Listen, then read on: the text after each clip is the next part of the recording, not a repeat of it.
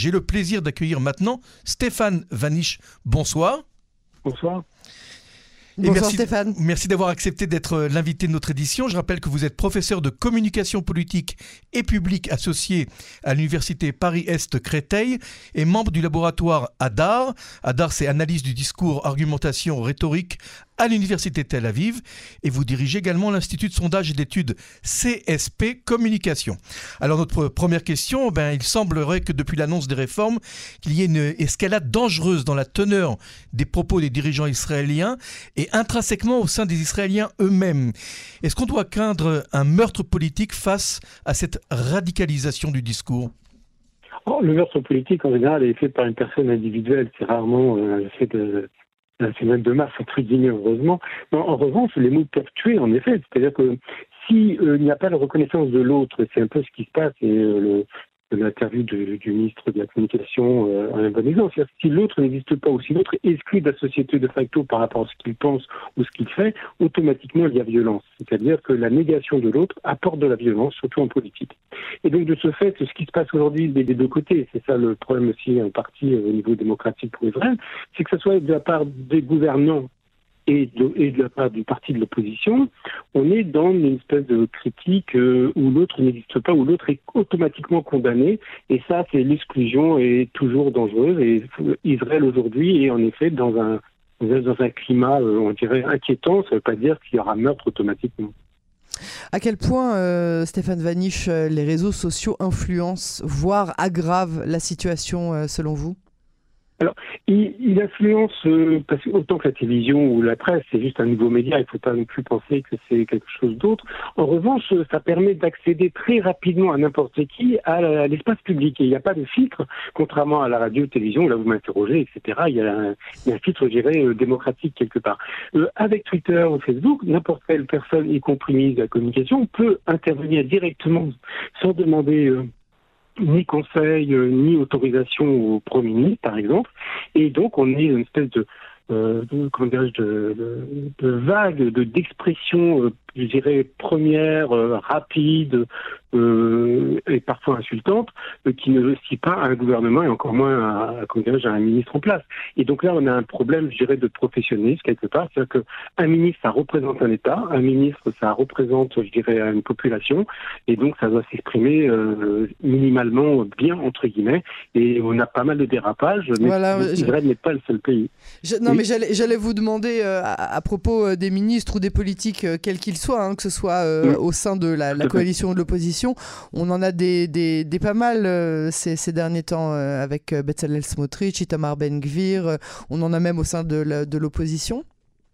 Oui, Youd Barak aussi, des fois, peut dire des choses intéressantes. la radicalisation des, la radicalisation des esprits et de la parole publique pose un problème. D'abord, je pense que c'est des hommes politiques qui ne comprennent pas complètement l'essence de la démocratie. Le fait majoritaire n'est pas le seul fait démocratique, c'est aussi le respect de l'autre, euh, le, respect de l'opinion d'autrui, etc. Et, donc là, euh, les insultes auxquelles on assiste de part et d'autre, le fait qu'on n'ait pas envie de reconnaître que peut-être qu'il y a euh, la proposition, par exemple, typiquement ce que avez dit tout à l'heure, la proposition du président l'État d'Israël n'est pas euh, antidémocratique.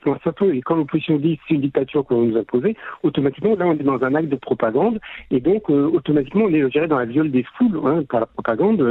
Euh, et on n'est pas dans un esprit démocratique. Et de part et d'autre, en ce moment, à cause de la radicalisation des esprits, on est de moins en moins dans une parole démocratique. Et Twitter ou les réseaux sociaux, là, sont des très bons supports pour la parole radicale. Alors, Stéphane Vanish, une autre affaire qui peut-être sans doute liée à ce que vous êtes en train de nous expliquer.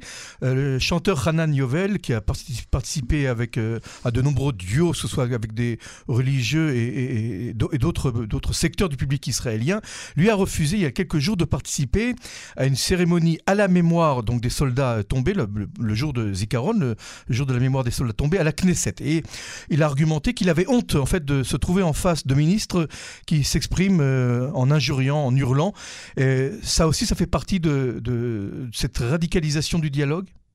Euh, je ne dirais pas, c'est plutôt le rôle de l'artiste dans une société. C'est-à-dire qu'en France, par exemple, c'est très souvent le cas où les artistes vont se positionner euh, sur des faits de société.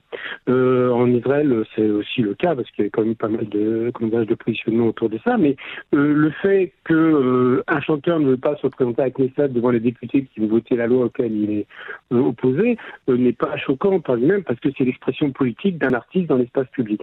En revanche, ce qui pourrait être plus compliqué, c'est le fait qu'il était là pour Yom HaZikaron, pour les, la mémoire des soldats tombés, et pas sur, un, par exemple, un, un, un concert à la Knesset parmi tant d'autres. Et mhm. donc là, il y a, on voit bien que là, il y a un problème de valeur qui est en train, euh, qui est en train de se poser. C'est-à-dire, est-ce qu'on y allait pour voir les députés ou est-ce qu'on y allait pour la mémoire des soldats? Pour la mémoire des soldats, ça devient un vrai problème. Pour les députés, c'est logique. Alors juste, je souligne qu'il a, qu'il a euh, dit qu'il ferait euh, un concert pour les soldats, la journée des soldats tombés lors des guerres, à un autre endroit, un autre lieu, mais pas à la Knesset. Voilà, ah, voilà il, a, il, a, très bien répondu. Donc c'était vraiment... même logique. C'est ça, c'est dans la logique du, du rôle euh, de l'artiste de prendre euh, la parole. Alors, euh, l'animosité pardon, qui existe entre les parlementaires et qui est en train de devenir une vraie tendance mondiale, vous, le soulignez tout à l'heure en début de, de, de, cet entretien, on n'en est plus qu'au Parlement asiatique où on voit, même là récemment au Parlement géorgien où ils en sont venus aux mains, en France où ça a été très houleux comme débat il y a quelques jours aussi sur, la retraite. Est-ce qu'on est en train de prendre une tournure mondiale euh, de, dans l'agressivité de la parole? Euh, oui, je dis ça avec le sourire et je devrais pas d'ailleurs parce que je trouve que c'est euh, grave. C'est ouais, grave et en fait c'est c'est le, pire exemple qu'on puisse donner à nos enfants. À chaque fois que je vois des, des, enfants qui regardent les images de la de la Knesset, je me dis il faudrait pas qu'ils voient ça. Mais oui.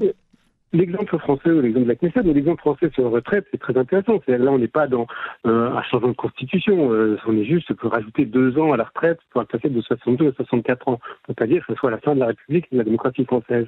Et la latitude, notamment des NUPS, l'attitude de la France insoumise, euh, dans son blocage, dans le débat, dans le blocage, euh, comment dirais-je, du vote des lois, montre aussi toute la fragilité de la démocratie quand les acteurs ne jouent pas le jeu démocratique. Et là, c'est là euh, c'est là où on a un problème de fond, c'est qu'il y a une nouvelle génération de politiciens, en Israël comme en France, qui n'ont pas de respect pour euh, la démocratie, non pas euh, dans sa logique, euh, je dirais, technique, mais simplement dans son esprit. La démocratie, c'est aussi un état d'esprit, et là, en l'occurrence, on est dans une espèce de rationalité de la violence politique, de la violence communicationnelle, qui esquinte la démocratie, même si personne n'a envie de, de, changer, enfin de, on dirait, de tuer cette démocratie. Mais en même temps, il y a ce manque de respect qui existe, ce bien dans les discours des politiques israéliens que dans les discours des politiques français, où ça peut être aussi vrai aux États-Unis euh, également.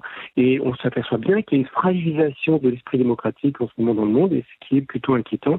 Et c'est un phénomène, je dirais, générationnel. Et euh, là, je pense qu'il y a un esprit civique, euh, de la pédagogie à, donner de telle manière qu'on se souvienne que sans démocratie, euh, c'est invivable, les choses sont invivables. Bien sûr. Alors, dernière question, Itamar euh, a déclaré il y a euh, quelques jours qu'on voulait l'assassiner, lui et Sarah Netanyahou. alors, c'est toujours la même question. Quand est-ce que on, considère que les déclarations peuvent amener à l'acte? À partir de quel moment il faut, il faut se dire, il faut être inquiet? euh, on peut être inquiet parce que euh, tous les discours que l'on entend en ce moment donnent une autorisation. C'est-à-dire que si Melvire dit on risque de m'assassiner, ça peut donner l'autorisation à des personnes qui pensaient un petit peu de le penser vraiment. Euh, si on est en train d'exclure euh, des personnes qui manifestent on les traite de terroristes, par exemple, comme ça s'est passé, on va les exclure aussi de champ et à un moment donné, les mots vont construire une représentation, les mots vont construire des valeurs et qui vont permettre les choses. Il faut se rappeler que le mur de fer euh, de, de l'époque soviétique n'a existé qu'à partir du moment où Churchill a, créé cette expression ne sont pas les, communistes de l'Union soviétique qui ont créé la notion de de fer, c'est l'Angleterre, c'est Churchill en tant que Premier. Et là, en l'occurrence, une fois que les choses se disent, les choses peuvent se faire. Et c'est qu'une question de temps parfois, et il faut faire très attention. Et les diatribes de Benvir sont très dangereuses à cause de cela. C'est-à-dire qu'il va donner, et celle de Smotrich aussi, quelque part, ils vont donner l'autorisation à d'autres de faire, même si eux-mêmes n'ont pas envie que cela se passe. Et quand il parle du principe que quelqu'un a tué, c'est aussi pour délégitimer les manifestants, même s'il précise bien qu'une petite partie seulement des manifestants ont envie de le tuer. Et ça permet aussi de délégitimer les manifestations, d'exclure aussi ces manifestants de l'espace public politique israélien, ce qui est aussi un manquement démocratique parce que euh, il n'est pas quand quelqu'un prévoit un attentat, prévoit un autre politique, c'est très rarement euh, euh, sonné euh, partout dans l'espace public. Donc du coup, on ne le sait pas. Mais c'est vrai qu'aujourd'hui, avec cette tension qui existe en politique, ça peut donner, et ce discours, ça peut donner des idées à certains. Oui, malheureusement, ça, ce fut le cas en 1995. Tout à fait. Stéphane Vanish, merci beaucoup pour cette brillante analyse et à très bientôt, à très bientôt sur les ondes de Cannes en français. Merci beaucoup.